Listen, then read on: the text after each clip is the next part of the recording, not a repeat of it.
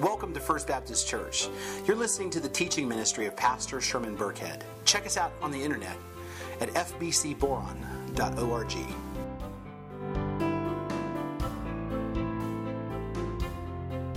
welcome you all here to First Baptist Church. Uh, I'm really excited that you are here with us this morning, and uh, this is actually an exciting and, and wonderful time of year. I mean, if you think about this, Christmas is almost upon us, and our Christmas program is next week. Gosh, I just, it's hard to believe that. And, um, and, and it's kind of blowing my mind because wasn't it like last week? Wasn't it February?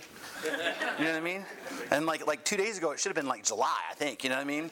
So um, this year's really really flown by, but but when, when I think about it, when I think about this last year, and I really like actually like make myself sit down and think about it, we've actually gotten a lot done this year, and uh, and more importantly, we've covered a lot of ground this year. In fact, we've um, you know, we've talked about a lot of stuff. We've we've really touched on some really big subjects. Not to mention, you know, we've engaged in some up close and personal conversations about some big and difficult topics, things that we needed to come to face to face with. And and we started the year off with this series titled Resolve. And in this series, we looked at making, you know, a resolution to grow in our abiding relationship with uh, Christ. You know, because Jesus says, you know, I, you know, he says, I'm the vine, you are the branches that you need to abide in Him.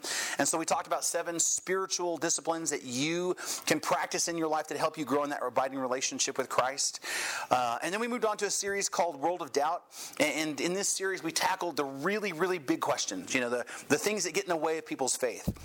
We talked about the toughest, of objections that people have when it comes to faith in God and, and, and, belief in the Bible. And, and what we came away with is the conclusion that trusting in Christ is actually the most logical uh, conclusion a person can come to based on all the evidence of, of science and philosophy and creation and, and Scripture itself. And then we jumped into our church wide campaign, Transformed. And this was a, a great opportunity for us to come together as a church. And everybody, uh, including all of our small groups, for six weeks, we're all going the same direction, and, and the, the results were astonishing.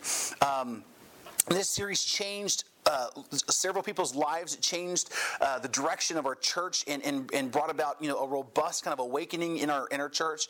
And this became really kind of a great start for the year for us. And so because of that, we're actually going to jump in here and, and we're going to actually do another church-wide campaign next year titled 40 Days in the Word. Uh, but this series, Transform, was all about transforming seven key areas of our lives, you know, in order for us to follow God where He wants us to go. And then we jumped into a series titled Be Strong and Courageous, which was a series that was based on the book of Joshua. And what we talked about is that God has a plan for my life and He has a plan for your life, just like He did for Joshua. And God has things He wants to accomplish through all of us. We just need to be obedient and we need not to hesitate and we need to follow His lead and be strong and courageous. And this series was a great way to get prepared for the work that God is calling all of us to do. And then we changed things up and we did a, a series on parenting titled Parenting Fail. Uh, if you're a parent, you know what that's like, right? Um, we talked about the most common pitfalls um, that we tend to fall in as parents, you know, like such as trying to be our kids' friends instead of their parents or forgetting to extend grace to our children. And we talked about that, that you know, what the Bible says about these things and, and how to avoid those pitfalls and how to, to fix it when we fall into those, those pitfalls. And then following that, we spent several weeks in a series titled Portraits of Christianity. And we really got up close and personal and examined what it looked like to follow Jesus. And as we talked about, you know, the important thing, important things like, you know, why do we call Jesus Lord if we don't want to do what He says? You know, or why would we call ourselves Christians if we don't want to do what Jesus did, which is to love our enemies? Um, and, and, so in this series, we realize that, that, that, we're being called into salvation not simply just to exist. We were called into salvation out of the darkness to be to, to grow and to become more like Christ. That we become living images of God here on earth, which was what the plan was from the start. And then we spent six weeks in a series titled Go, where we tackled the fact that we are all called to get involved in the Great Commission, and we spent several weeks developing a plan on how to do that. In fact, we wrapped up that series last week by giving you an opportunity to get involved by inviting everyone you know who doesn't know Christ to come to our Christmas program, uh, Christmas special next week, and we encourage everybody to do that. But I want you to think about this. We've gone through seven different series, including um, several single messages. Um, like Vision Sunday or the Temptation of Christ, and messages by our brother Keith on Jonah and Philemon. Uh, but in this, but but, but in these series, we've tackled important subjects like evangelism, apologetics, discipleship, and, and spiritual growth. And all of these areas are areas that we need to continually study and we need to continually grow in as we follow Christ. And so, what we've done is we've sought to make studying these subjects easier for you. And so, we've done a couple of things to, to help you with that. And so, the first thing that we did is we've saved every one of these messages and every one of these series is, you know, on our SoundCloud page and our church website. And the addresses for your convenience are already written in your bulletin. You just type them up and then, then off you go. And, and you can listen to all the series and all these messages there for free. And you can do that t- seven days a week, 24 hours a day. And so if you missed anything that we talked about this year, if you've, you know, if you've missed any series or any particular message, you can go back and get caught up. Or perhaps maybe one of these messages or one of these series really spoke into your life and you feel you got something out of it and you like to, to listen again. Well, you can re-listen to them as many times as you want to. Or maybe you have a friend, you know, who has big questions, or you have a family member who's kind of on the fence about coming to faith. You can send them to any a link from your from your cell phone or, or from your email to any of these series that we that we uh, spoke on, and you can send it to them that will uh, the ones that you think they'll speak to them. You see, this is a resource that we're making available to you guys for free. And, and all the series that we've done this year, and all the series we've done last year, and every series we're going to do this coming year will be online available to you and your friends and your family for free uh, on our SoundCloud page and our church website. It's kind of one of our gifts to you. And in addition to that, we're also giving you access to thousands, and I can't overemphasize that, thousands of Bible studies and sermons by hundreds of different pastors and teachers um, on lots of different subjects on Right Now Media. And again, this is a free resource to you. Okay, there's lots of important topics such as discipleship and marriage and serving and parenting and personal finance and, and, and holiness and apologetics. And di- I think I might have said discipleships. Uh, but, but, but there's a Bible study for every topic, and there are Bible studies for every age group, including teenagers and even, even children. And so you can use this, you know, uh, for your small group. You can use it for your family. You know, you can do like family Bible studies, or you can use this personally for, for devotions. And again, this is another resource that, that First Baptist Church is extending to you in order to help you to become mature in following uh, Christ. And uh, all we need for you uh, to get you started on this is just give us your email address, and then what we'll do is send you an invitation to get you connected. And, and if you've requested an invitation already, uh, maybe you need to check your spam filter, or if you haven't gotten that invitation, just just write your name and email address down. I'll make sure that you get another invitation. But um, with that, okay, we are wrapping up this year. I really feel like on a positive note because we've accomplished so much this year.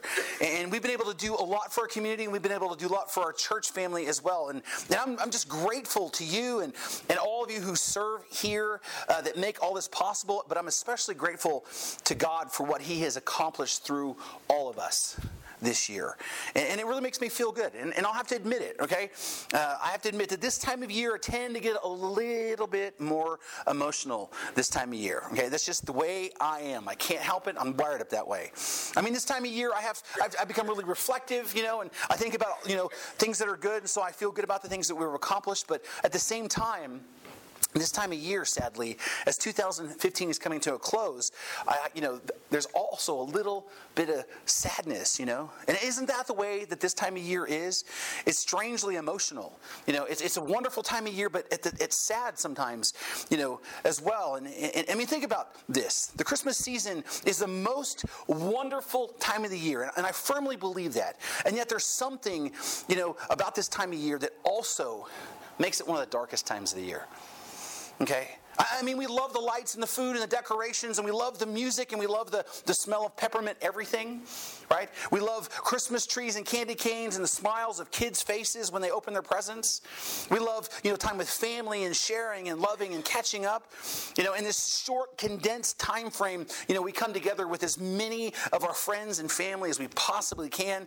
You know, it's a wonderful time of year, but at the same time, we, we still struggle because so much of our family and so much of our relationships are, for lack of a better word, so complicated, right?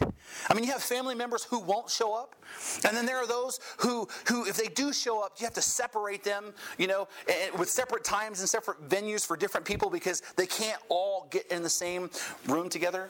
Kind of know what I'm talking about? Yeah. You spend the whole year kind of ignoring those problems, and suddenly, this time of year, these problems are like right in your face, right? You know, Christmas, as wonderful as it is, it reminds us, you know, because of our family dynamics, that not all is right with the world. In fact, you know, my family this Christmas Eve, things are actually starting to get back to normal because the last few years, we just weren't welcome around certain people. You know, there were just certain people we just we couldn't be around because of some things that happened, and and these weren't even things that we did.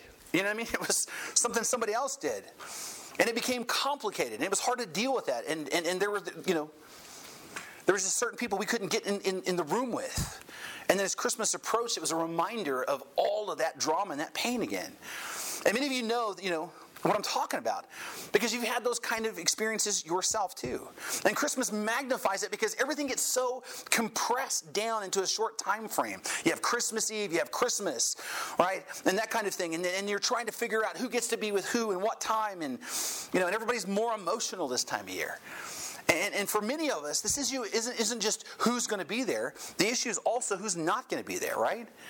I mean, for many of us, Christmas reminds us of who is not at home.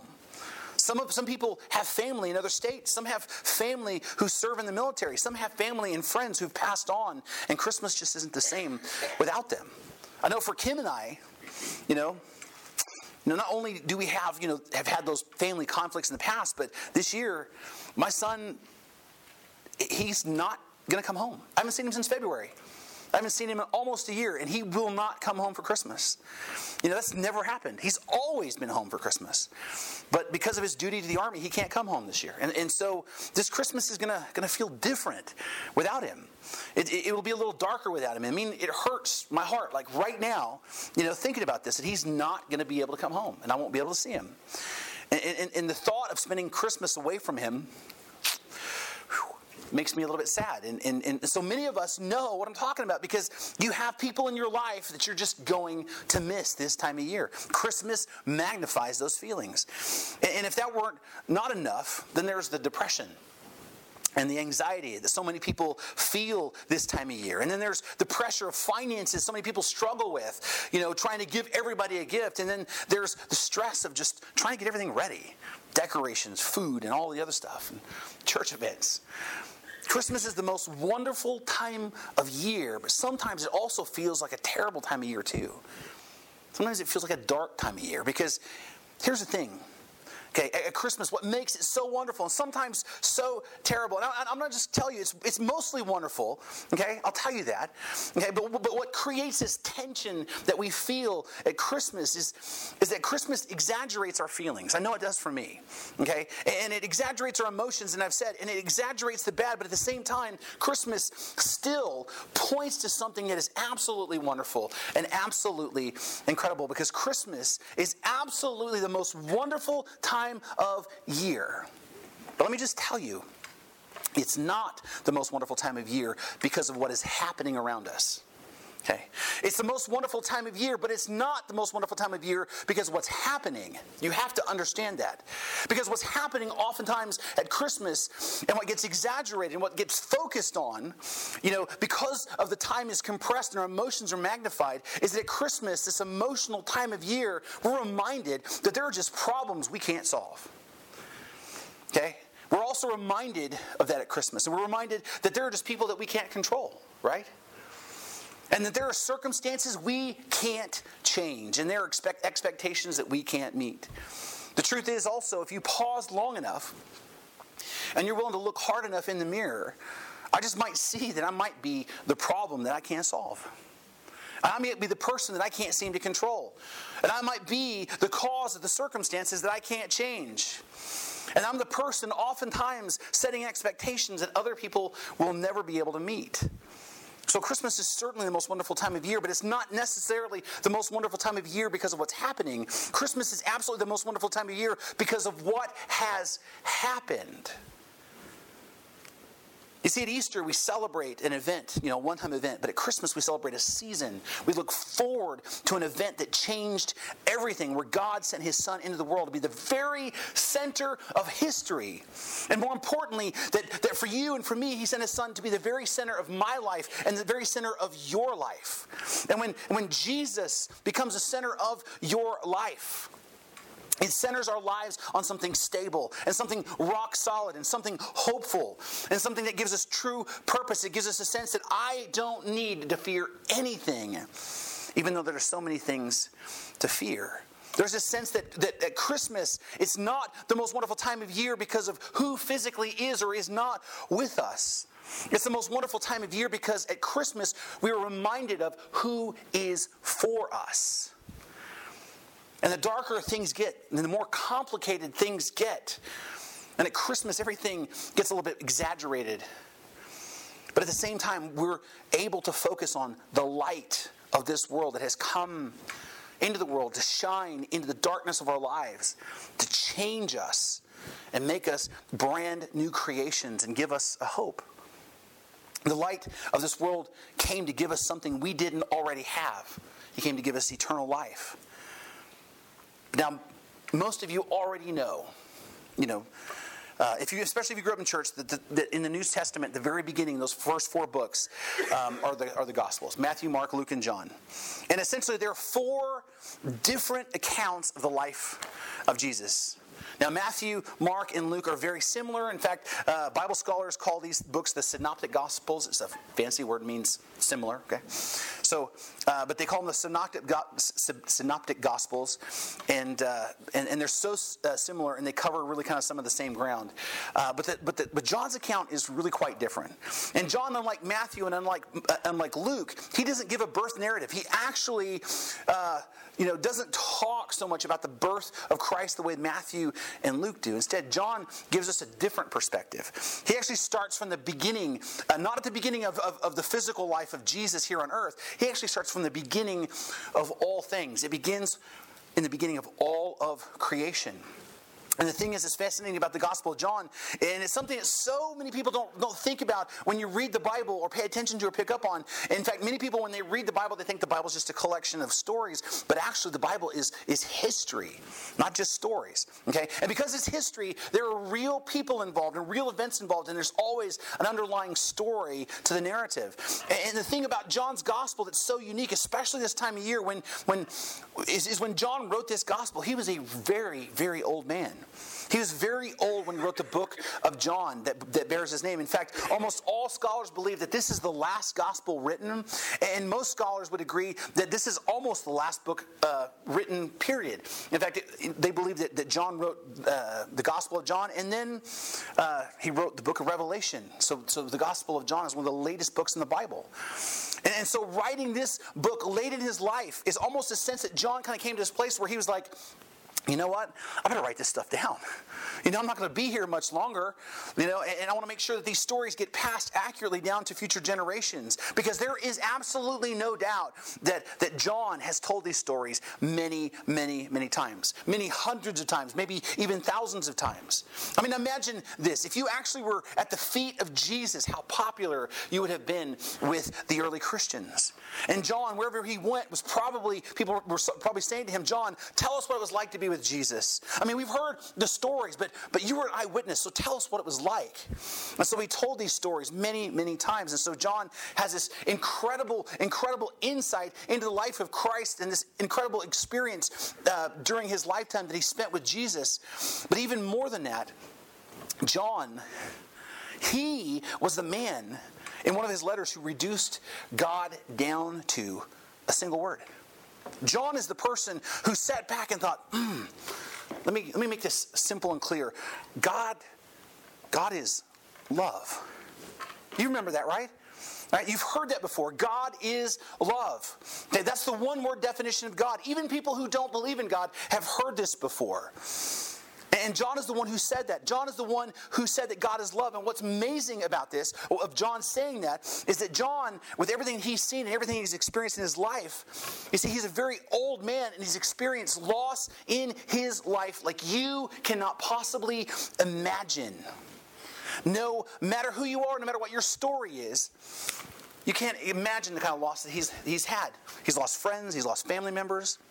And somewhere along the way, he almost lost his entire society and his entire culture. I mean, think about this. John was alive when Nero sent General Vespasian into Galilee. And Vespasian began to work his way through Galilee, rolling up one town and one city after the next, slaughtering thousands and thousands and thousands of Jewish people, enslaving thousands and thousands of men, women, and children in slave markets of Rome. I mean, we thought 9 11 was bad.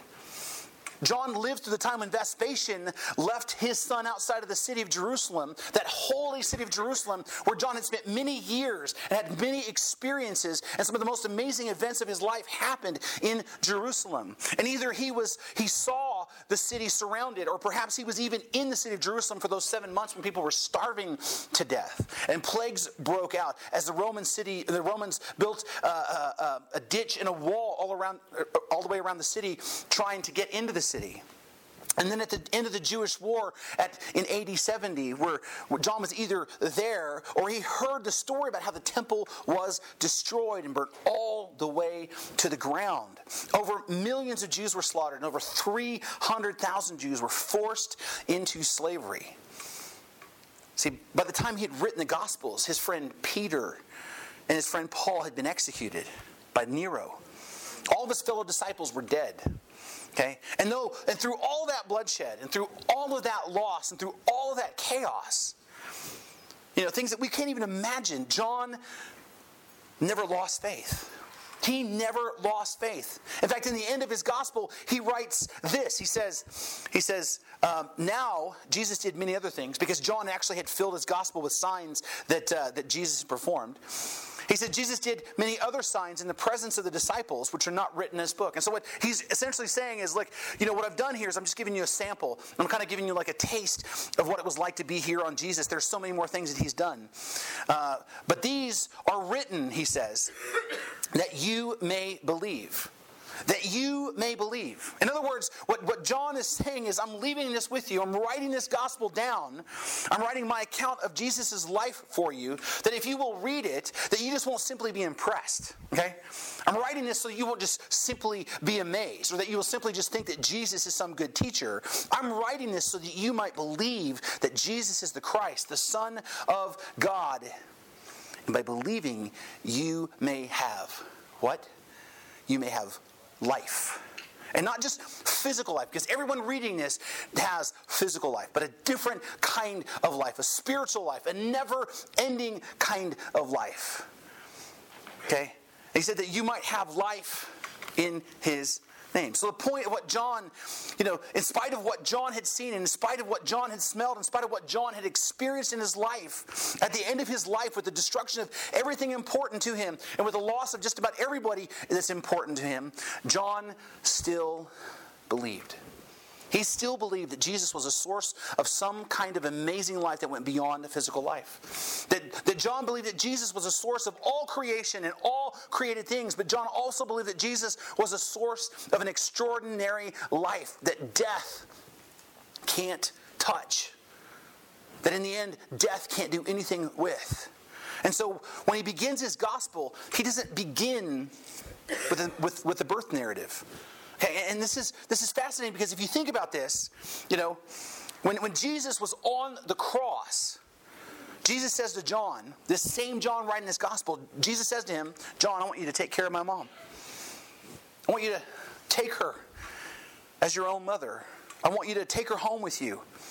And he says to Mary, you know, Jesus' his own mom, he says, I want you to view John as your son. And so John was to take care of Jesus' mom for the rest of her life. And so John and Mary spent a lot of time together. And think about this. Over the years, just imagine John had heard over and over and over again the birth narrative. Mary told the story over and over again. I mean, that's how people, you know, what's what they do when they get together remembering someone they love. They retell stories over and over again. You do it. I do it. I mean, there are stories about loved ones that I've told to my kids like 50 times, and they ask me to tell them again and again and again. And so John had heard over and over again this birth narrative. And if anyone had an opportunity to say, Mary, will you just tell me again one more time, what was it like when you discovered that you were pregnant? Mary, you know, how did you feel when the angel appeared? Jo- Mary, what was Joseph's reaction when you told him? You know, Mary, what was it like when you bore the Son of God? I mean, he heard this story so many times because he was there. He was the one that took care of, of Jesus' mom all the way to the day that, that, he, that she died. And yet, John, he begins his gospel. He doesn't begin with shepherds. He doesn't begin with a manger. He doesn't begin with Egypt or, or Herod and the slaughter of children in Bethlehem. He actually begins with the significance of who Christ is and the significance of Christ coming to earth and what that actually means. And just like there were very dark days when John wrote this gospel, John was reminded that Jesus was born into a time that was very, very dark as well.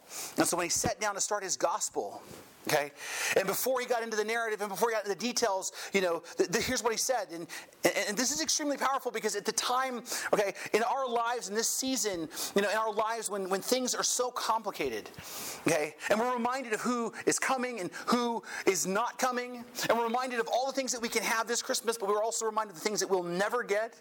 And when we're reminded of the joy and the pain, John begins his gospel of the birth of Christ this way. He says, In the beginning. And not just the beginning of the story, not just the beginning of Jesus' life on the earth, the beginning of all creation, the beginning of space and time itself, the beginning before God even created the heavens and the earth. Okay? In the beginning was the Word. And we know for certain in this context, when John writes the Word or the Logos, he's referring to Jesus Christ. Okay? So in the beginning was the Word, Christ. And the Word, Christ, was with God. And the Word, Christ Himself, was God. Now let's just stop there for a second. Long before this story began, long before there was any nation of Israel, long before there was any earth, Christ existed for eternity and he was with God and he was himself God. You see, John takes us all the way back to the beginning of creation, and he tells us that Christ was with God and that Christ himself was God. And this is important because look what he says next. He says, All things were made through him. All things. All things. The universe and everything in it. Okay? All things. Jesus is the source of all things. Jesus is the source of creation. Jesus is the source of even physical life. All things were made through him, and without him was not anything made that was made. And then you notice what he says next. He says, In him was life. Not just physical life. Okay. He is certainly the source of physical life. But it isn't just physical life he's talking about here. John is talking about a new kind of life. And in him was life and what John was trying to put into words because John had so much perspective and so much experience about it and what he's seen come and go and the people that he saw born and you know and die and all the destruction in, of all that's important to him. He summarizes this kind of this way. He says, you know, when I think about Jesus, the best way I know how to put put him into words is, you know, in him was life, and that life was the light of men. Jesus was the light of men, or better stated, Jesus was the light of all mankind. Now, this was a huge, huge statement because Jesus, when he showed up on the scene, his followers began to view him as the Jewish Messiah. And because of that, they thought well, that what Jesus was going to do was a regional thing. They thought that what Jesus was going to do was going to be for Israel because they expected for they expected from him as, as the Messiah was that he would literally ascend to the throne of David, become the king of Israel, you know, and, and rightfully as the king of Israel, he would lead a rebellion to overthrow the Roman government that was oppressing them at the time. And then Israel would then be the lone superpower in the world forever and ever and ever. And that's exactly what they expected expected. But John, when he was this old man, after everything he saw, he now realized that, that Jesus didn't simply come for just them. He didn't simply come for just the Jews. He didn't simply come to be the king of Israel. What Jesus came for was, was for all mankind, for everyone. And he brought with him a brand new element of life that brought a light that was a light for all mankind because John was there when Jesus had, had risen from the dead and, and everyone gathered together. and, and they, they, they saw him. And they asked him, Is now the time that you're coming to restore the kingdom of Israel? Is now the time that you're going to restore the nation of Israel? All right? I mean, are we going to do something new, something that runs the, the Romans out of, out of town so we can establish our independence? Are we going to make Israel a great nation again? Is now that time? And, and John was there when Jesus said, That's not, not any of your business. The reason why you're here is to go, you know, into every single nation and share with every single ethnic group and every single people group what you've heard me say. That you're to make disciples of all the nations. That the light isn't just a Jewish light. This was a light for all mankind. And then he says, again, he just starts off this gospel, and it's just kind of the introduction, but he says, The light shines in the darkness. And I kind of thought about it. The darkness around him, a darkness that again that we can't even begin to imagine. And he said in spite of everything that happened and in spite of everyone who had died and everyone who had been executed and everyone who'd been crucified and everyone who'd been taken away in spite of the fact that the whole jewish nation is now out of business okay in spite of the fact that the temple is destroyed and the sacrificial system is also out of business never to be restarted again in spite of the fact that everything that, that, that he has ever known and grown to love in spite of all of this he says, the light shines in the darkness. And then he says, the darkness has not. And if you can just imagine, like John writing this down, maybe he paused here and thought, you know, what's the right word here? Okay. I mean, it's like everybody understands what it means for the light to shine in the darkness. Light shines in the darkness and exposes things that are hidden in the dark. But this light, the light of Christ, the light of Jesus, it shines in the darkness, and it, it's as if the darkness, as hard as it can, has tried to put it out. The darkness, with all of its might, has tried to snuff it out, to overwhelm it, to seize it, to imprison it, to surround it, to understand it. It's as if this hardened darkness of our world and our culture has tried everything it can do to blow out this light. But John says the darkness has not overcome it. You see, this is a man who got the news that the Apostle Paul had been executed. This is the same man who, who got the news that his, his, his friend Peter and his co disciple, and a man who spent three and a half years of his life with as they walked around following Jesus together, had been executed. He's more likely the, the last apostle alive. And after everything he's seen, I still kind of imagine maybe, possibly, a grin on his face where he says, In spite of everything this world has tried to do to eradicate this light of life, the darkness has not overcome it. It has not put it out. Caesar couldn't do it. Nero couldn't do it. Tiberius couldn't do it. The destruction of the temple didn't do it. Even the death of Christ himself didn't do it. Because again, this is the same John that raced to the tomb. Okay? He'd heard that, that the tomb was empty, and so he, he, he ran to the tomb so fast he beat Peter there, but then he stopped, you know, because nobody rushes into the tomb except Peter.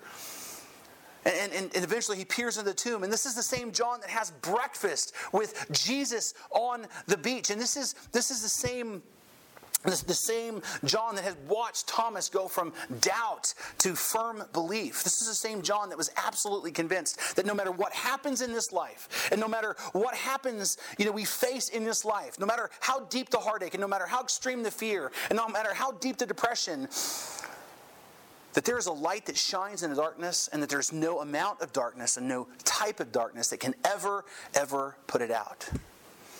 And so at Christmas, when we're confronted about maybe like we're never confronted about any other time of year. At Christmas, when we're confronted with the fact that there are just problems you can't solve.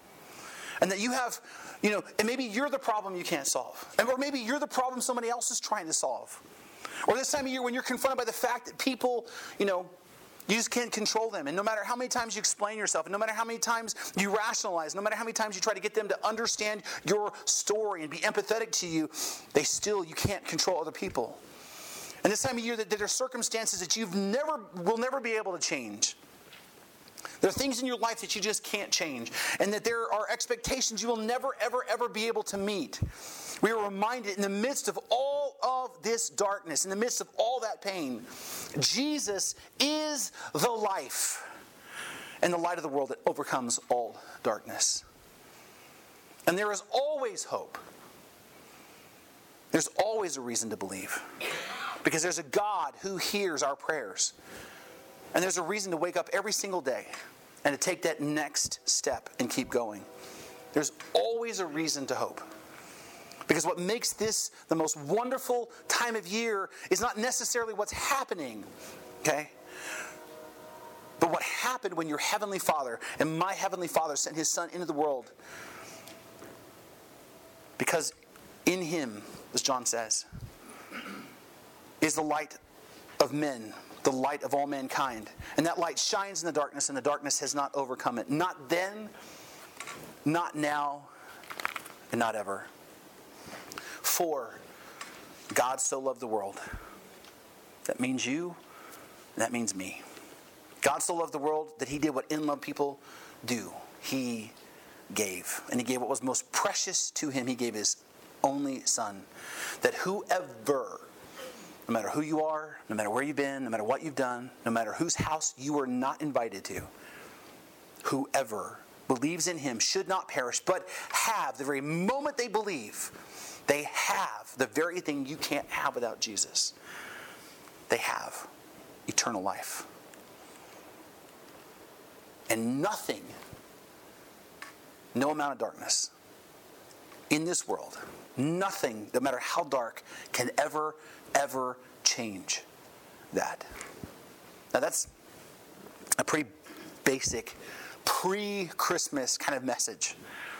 So the question is, what do you do with this? I mean, now that you know this, what do you do with this? Well, it really just depends on, you know, on who you are because this really has two applications.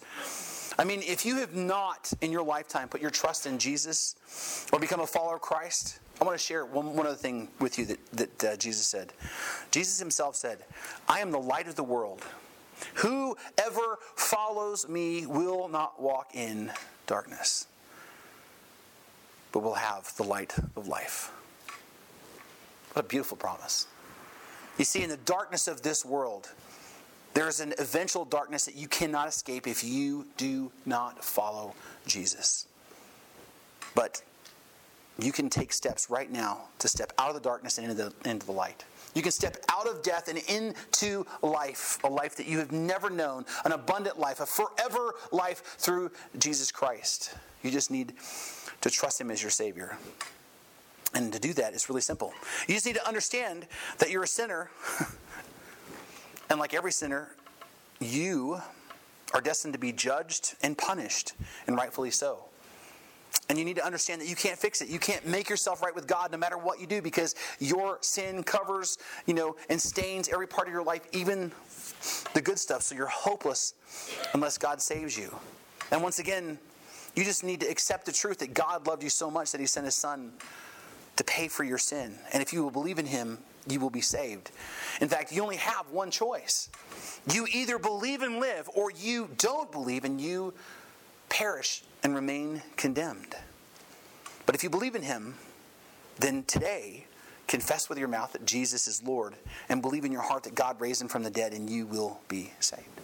And if you are ready to do that, you're ready to take that step today. If you have never actually placed your hope in Jesus Christ, you do not have a personal saving relationship with Jesus Christ, and you're ready to receive Him today as your Savior, then let's, let's all pray together. In fact, let's all bow our heads. And if today's the day for you that you re- are ready to receive Christ, then pray with me. Heavenly Father, I know I'm a sinner. I realize I'm broken. And I realize that I'm hopeless without you. And I realize I deserve the worst that I don't deserve anything good. And I realize that, that I can't fix it. No amount of good stuff I do can offset the fact that I'm covered with, with, with sin in my life. And, and I just I just confess that now, Lord, and I'm hopeless. But I do take you at your promise. You said that you sent your son into this world. If I believe in him, that I'll be saved, that I'll have eternal life. Well, I, I believe in him. And I'm going to confess right now. I'm going to confess right now that Jesus is the Lord of my life. I want to follow him.